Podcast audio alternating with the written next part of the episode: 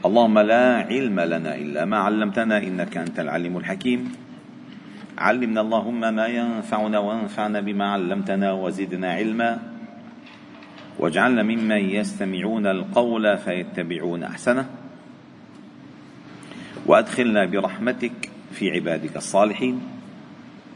ربنا اشرح لنا صدورنا ويسر لنا أمورنا. واحلل عقد ألسنتنا ليفقه الناس. قولنا. ربنا لا تؤاخذنا إن نسينا واخطأنا.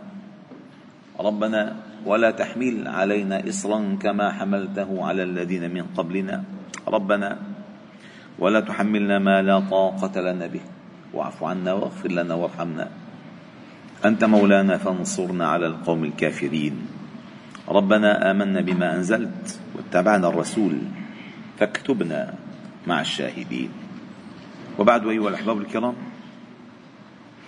فلا نزال معكم في هذه القراءة الممتعة لهذا الكتاب المبارك الموسوم بالشفاء بتعريف حقوق المصطفى صلى الله عليه وسلم. وهذا مجلسنا السابع والأربعون بعون الله تعالى وتوفيقه ومدده. ولا نزال في فصل توقيره صلى الله عليه وسلم. وقلنا التوقير والإجلال والاحترام. التوقير هو الإجلال والاحترام. قال ومن توقيره وبره صلى الله عليه وسلم قال الإمام القاضي عياض أبو الفضل رحمه الله تعالى فصل ومن توقيره وبره صلى الله عليه وسلم توقير أصحابه. وبرهم ومعرفة حقهم. والاقتداء بهم. وحسن الثناء عليهم. والاستغفار لهم. والإمساك عما شجر بينهم. ومعاداة من عاداهم. والإضراب عن أخبار المؤرخين. وجهلة الرواة. والضلال الشيعة. والمبتدعين القادحة في أحد منهم.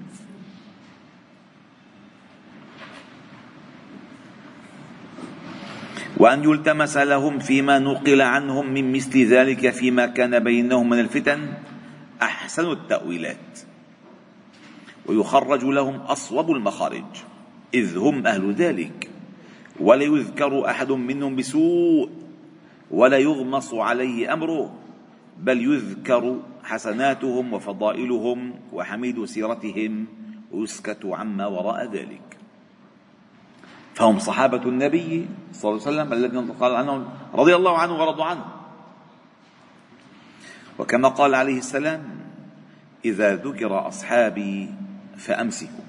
وقال الله تعالى محمد رسول الله والذين معه أشداء على الكفار رحماء بينهم تراهم ركعا سجدا يبتغون فضلا من الله ورضوانا. سيماهم في وجوههم من أثر السجود. ذلك مثلهم في التوراة.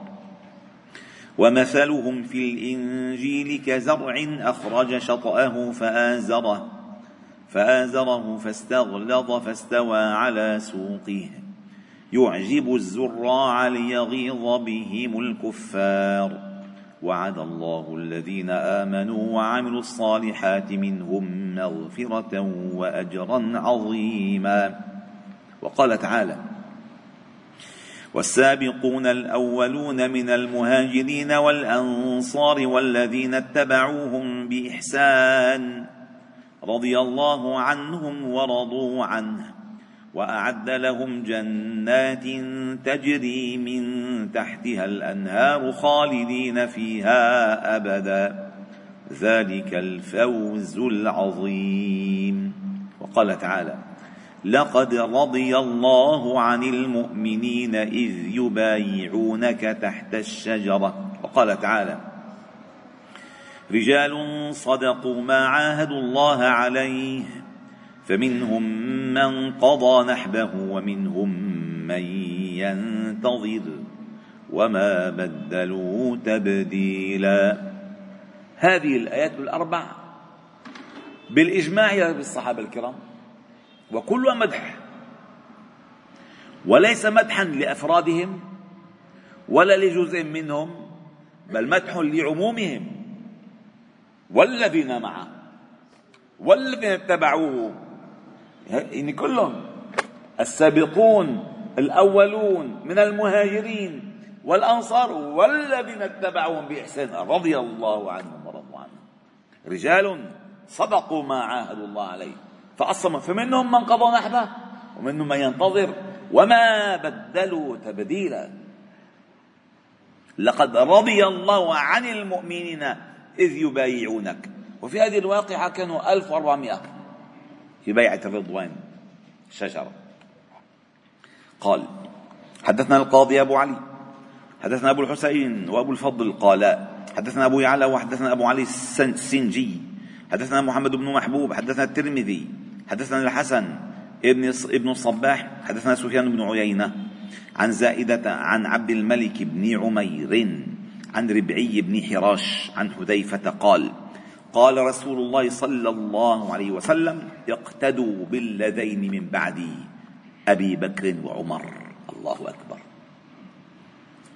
وقال أصحابي كالنجوم بأيهم اقتديتم اهتديتم؟ وعن أنس رضي الله عنه قال قال الرسول صلى الله عليه وسلم مثل أصحابي كمثل الملح في الطعام ولا يصلح الطعام إلا به.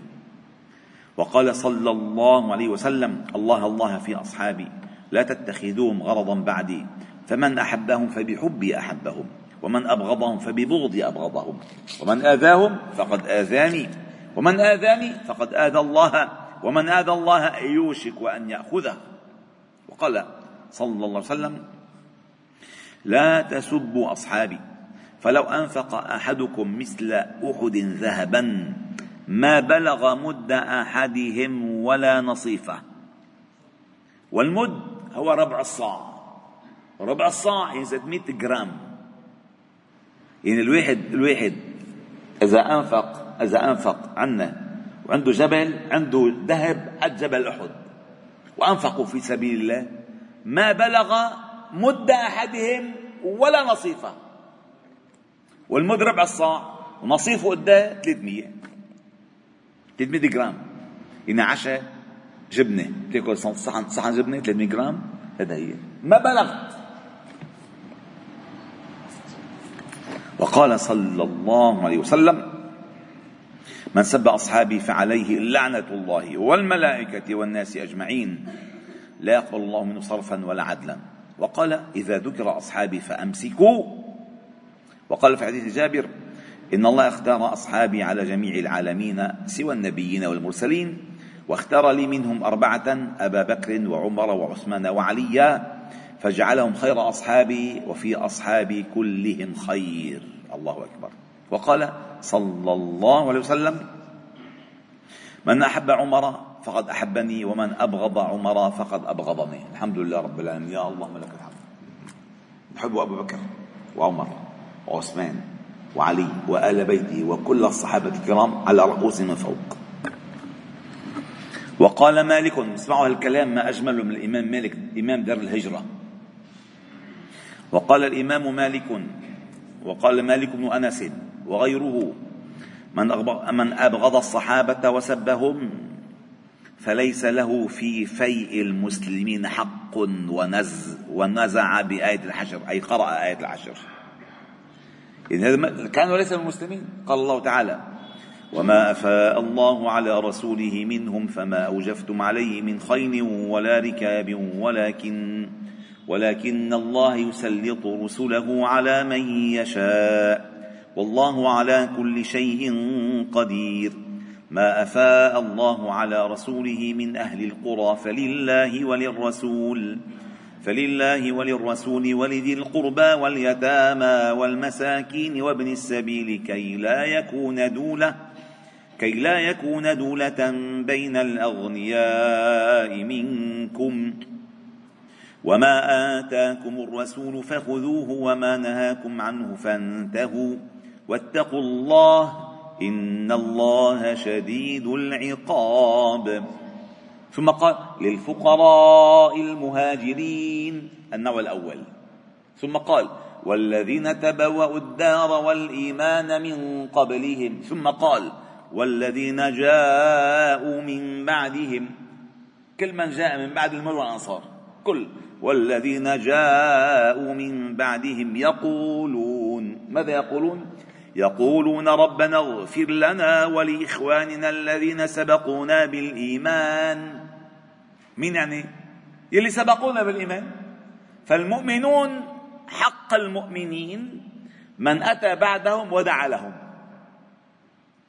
قال والذين جاءوا من بعدهم يقولون ربنا اغفر لنا ولإخواننا الذين سبقونا بالإيمان ولا تجعل في قلوبنا غلا للذين آمنوا. ربنا إنك رؤوف رحيم. يعني أنت إما أن تكون من الأمة إما أن تكون مهاجريا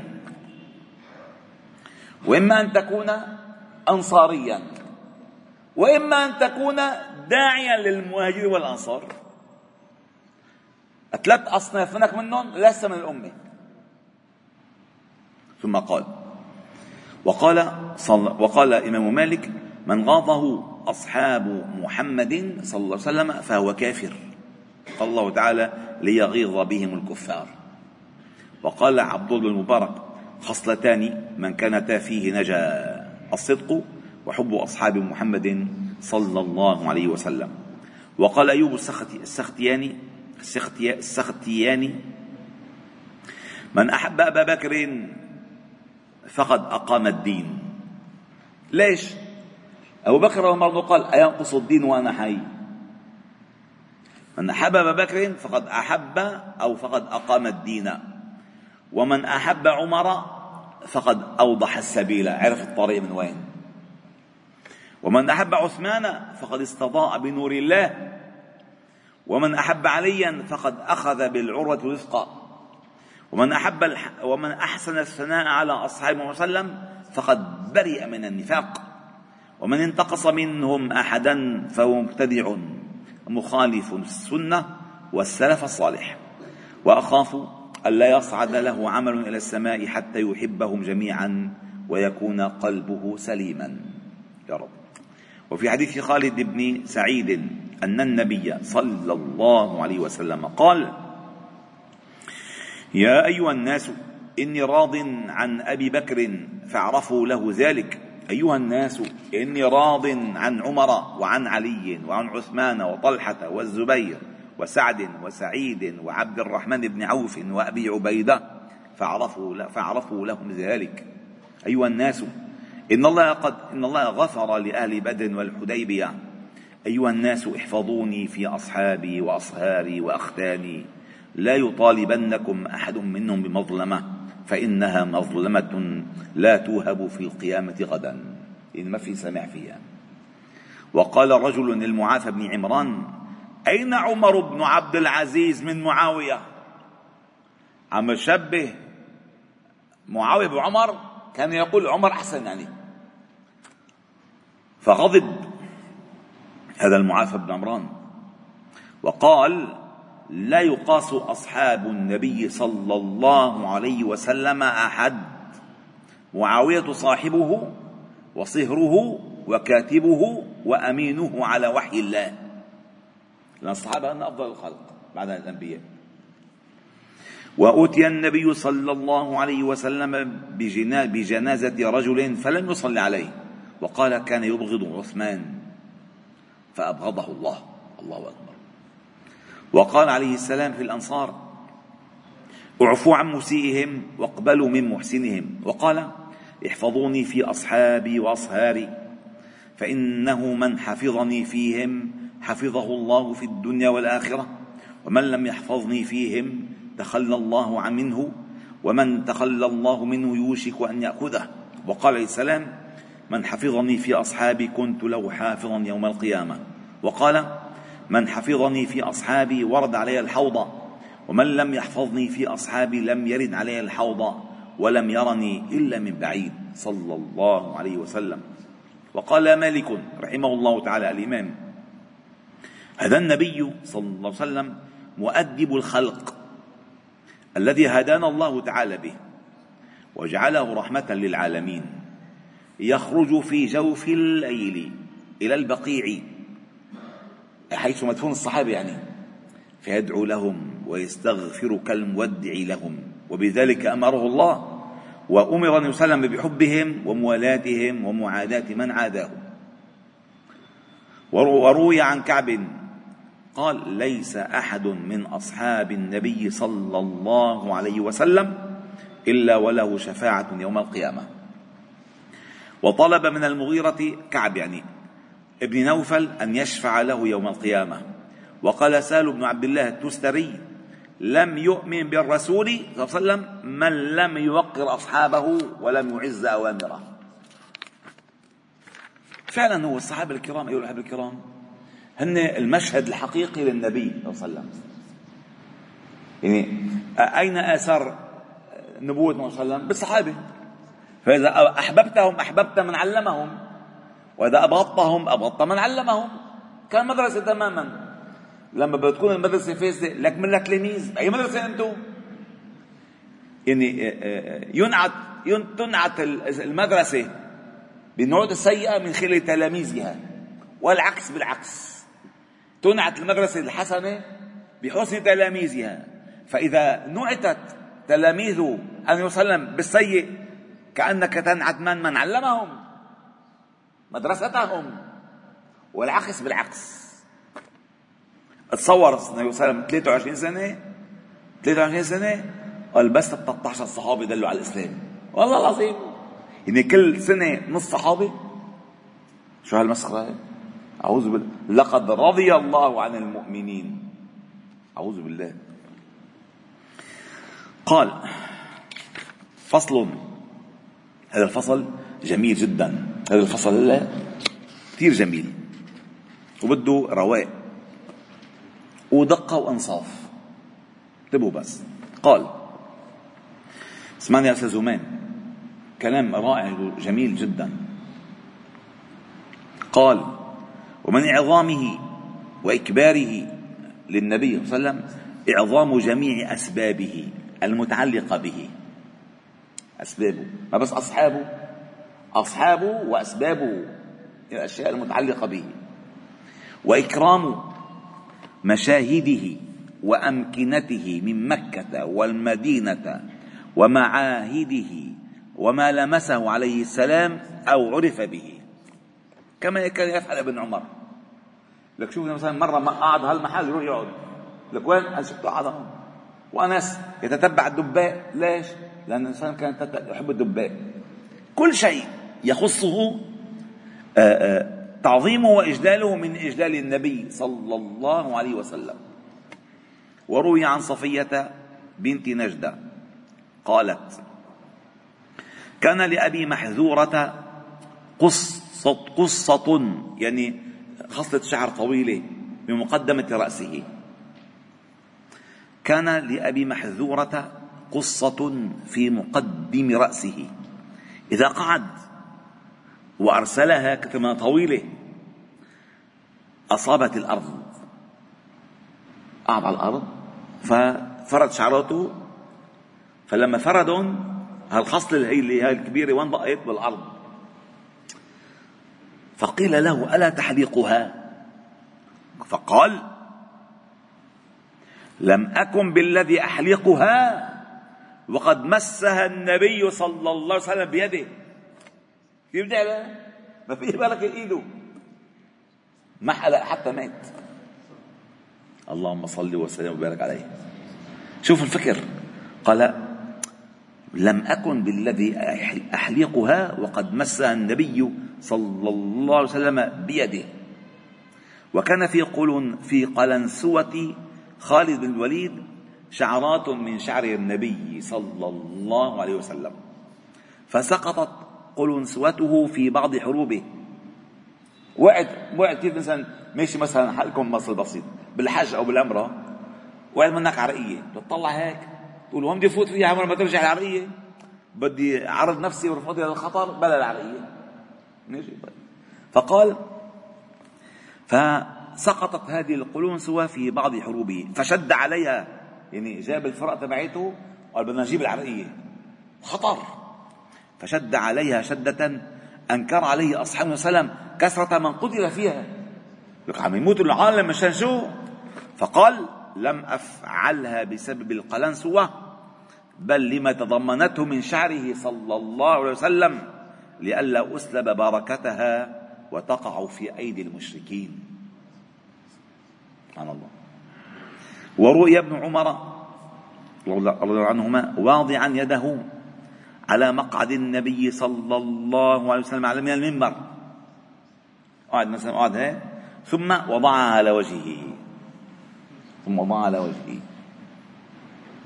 الله أكبر. ولهذا كان مالك رحمه الله تعالى لا يركب بالمدينة دابة. وكان يقول أستحي من الله أن أطأ تربة فيها النبي صلى الله عليه وسلم بحافر دابة. أنا بدي أضع صلاة تربة بس أنا موجود فيها. بحافر دابة ما بس. وروي عنه أنه وهب للشافعي كراعا. كراعا يعني خيل صغيرة. كراعا كثيرا كان عنده. فقال له الشافعي أمسك بها دابة فأجاب مثل هذا الجواب. يعني خذ اركب وحدة؟ قال له لا ما بدي أركب وحدة. لأن مشان ما أطأ بها تربة النبي صلى الله عليه وسلم. وقد حكى أبو عبد الرحمن السلمي عن أحمد بن فضلويه الزاهد. وكان من الغزاة الرماة أنه قال ما مسست القوس بيدي بيدي إلا على طهارة منذ أن بلغني أن النبي صلى الله عليه وسلم أخذ القوس بيده كان القوس مرة النبي صلى الله عليه وسلم ضرب بإيده ضرب بإيده فقال ما إلي قلب مسكت القوس إلا إذا توضيت وقد أفتى مالك في من قاله في من قال تربة المدينة ردية. اللي بيقول هيك الإمام مالك شو أفتى فيه؟ قال يضرب سلافين در درة. وأمر بحبسه. وقال ما أحوجه إلى ضرب عنقه. تربة دفن فيها خير البشر. أن وسلم يزعم أنها غير طيبة. ليش؟ اسمعوا فلسفة المسألة يا حبايب اسمعوا. في الفلسفة شو ما الفلسفة ما كفار الفلسفة. يعني يعني تشريح تشريح الموضوع. اسمعوا تشريح الموضوع. أولا الله جل جلاله عندما خلق الخلق أمر جبريل عليه السلام أن يقبض قبضة من كل أجزاء الأرض. من كل أجزاء الأرض. فخلق منها آدم فكان أدم بلون اسمه بلون الأديم. أديم الأرض أي تراب الأرض. فكان أسمر اللون. وأسمر اللون يعني اسمه آدم. هلا كل المخلوق البشري الأول في العالم اسمه آدم. آدم آدم آدم آدم آدم. واللون السمرة تتضمن كل الألوان. تتضمن كل الالوان هلا مثلا روح أنت نقي تراب أحمر وأبيض وأصفر وخلطه بيطلع لون أسمر صحيح ولا لا؟ طيب. والإنسان في الأثر أنه يدفن في أجزاء التربة التي خلق منها وين الذي خلق منها فالنبي صلى الله عليه وسلم دفن في الموضع الذي مات فيه أي الذي خلق منه. فإذا أفضل التربة التي أفضل التربة بالنسبة للتراب كلها تراب في الأرض التربة التي خلق منها النبي صلى الله عليه وسلم. فلذلك هذا التراب مبارك. أكثر من ذلك. من أفضل الخلق بعد النبي صلى الله عليه وسلم أبو بكر وعمر. لا مدفونين جنبه. فإذا مدفونين في التربة التي بجانبه. فإذا تربتهم التي منها خلقوا قريبة من ترابه الذي منه خلق. هذا بالعلم بالعلم التشريح. فلذلك كانوا يعظموا المسألة. يعظموا الإنسان تراب. خلق من تراب. وقف في الصحيح أنه قال عليه الصلاة والسلام في المدينة أي في وصف المدينة من أحدث فيها حدثا أو آوى محدثا فعليه لعنة الله والملائكة والناس أجمعين لا يقول الله تعالى منه صرفا ولا عدلا. وحكي أن جهجاها الغفارية أخذ قضيب النبي صلى الله عليه وسلم من يد عثمان لما كان عم لما هجموا على قصره فكان مسك قضيبه سيدنا عثمان كان معه عصا النبي. فأخذ للعصا وتناوله ليكسره على ركبته. عمل هيك بده بده يطقه. يطق العصا على ركبته. فصاح به الناس. فأخذته الآكلة في ركبته فقطعتها. ومات قبل الحول. لأن أهان أثر من آثار النبي صلى الله عليه وسلم. بدك تكسرها؟ تكسر راسك. فراحت ركبته بالآكلة قطعت ومات آخر السنة. وقال عليه السلام من حلف على منبر كاذبا فليتبوأ مقعده من النار. ليش؟ كمان يا حبيب قلبي شو اسمك أنت؟ مروان يا مروان. هو مروان كان يخطب بالمسجد الأموي آه، النبوي. مروان رب الحكم. ف آه، مين مين في يفلسف لي الحديث أو يشرح لي من حلف على منبر كاذبا فليتبوأ مقعده من النار. أستاذ همام اشرح لي الحديث. إيه آه. نعيده قال من حلف على منبري كاذبا فليتبوأ مقعده من النار. طيب ليش؟ من يعرف أستاذ همام تفضل. هذا آه، الوجه اللي قالوا صحيح ولكن أضعف الصحيح. هو الصحيح أن من من على هذا المنبر طيلة أيام عمري ما قيل عليه إلا الصدق والحق. فأنت عندما تكذب عنده كأنك اهنت المنبر. هذا المنبر ما هذا المنبر؟ يعني طول ما طلع عليه النبي صلى الله عليه وسلم عم يقول الحق الحق حق حق حق حق. اجى واحد كذب كذبة عند المنبر؟ يعني كأنه اهان المنبر. الذي ما خرج منه إلا الصدق فقال لأنه أهانه قال فليتبوأ مقعده من النار. نعم. ارجع ارتاح. وحدثت أن أبا الفضل الجوهري لما ورد المدينة زائرا وقرب من بيوتها ترجل ومشى باكيا ينشد.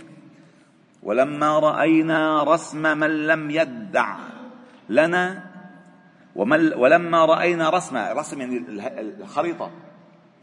من لم يدع لنا فؤادا لعرفان الرسوم ولا لبا نزلنا عن الأكوار نمشي كرامة لمن بان عنه أن نلم به ركبا وحكي عن بعض المريدين أنه لما أشرف النبي صلى الله عليه وسلم المدينة أنشد يقول متمثلا رفع الحجاب لنا فلاح لناظر. قمر تقطع دونه الأوهام وإذا المطي بنا بلغن محمدا صلى الله عليه وسلم فظهورهن على الرجال حرام. قربننا من خير من وطئ الثرى ولها علينا حرمة وذمام. وحكي عن بعض المشايخ أنهما أن حج ماشيا حج ماشيا. فقيل له في ذلك فقال العبد الآبق لا يأتي إلى بيت مولاه راكبا. لو قدرت أن أمشي على رأسي ما مشيت على قدمي. الله أكبر. ألا يأتي. العبد الآبق لا يأتي إلى إلى بيت مولاه راكبا. شو مكتوب عندك؟ يأكل. يأتي. لا يأتي. لا يأتي. إيه صلحوا وقال القاضي الآن سيختم لك القاضي عياض؟ هذا الفصل بكلامه. واسمعوا إلى جمال ما ذكره. والله هذا الكلام يعني أتمنى المدارس المدارس هيدي لو يعلمون النصوص للطلاب والله ينشأوا على حب النبي صلى الله عليه وسلم. والله العظيم. هلأ فريرو جاك فريرو جاك. جاتو مسخرة. ونوال نوال. في مدارس حطوا لكل الطلاب بمحلاتهم عراقي نوال. في مياتم مياتم حطيت عراقي بابا نوال. وما في نوال ما في شيء. اسمعوا ماذا قال القاضي عياض رحمه الله. أنا سأقرأ هذا الكلام بهدوء. اسمعوها بقلوبكم.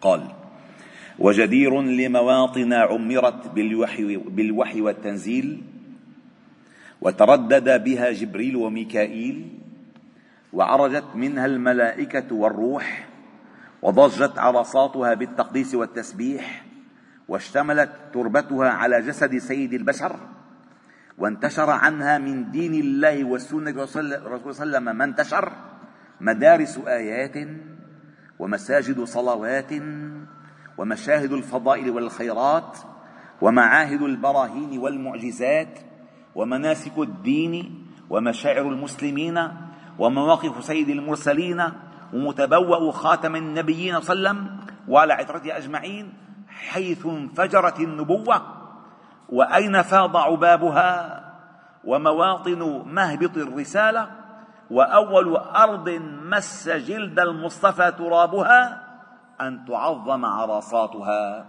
وتتنسم نفحاتها وتقبل ربوعها وجدرانها.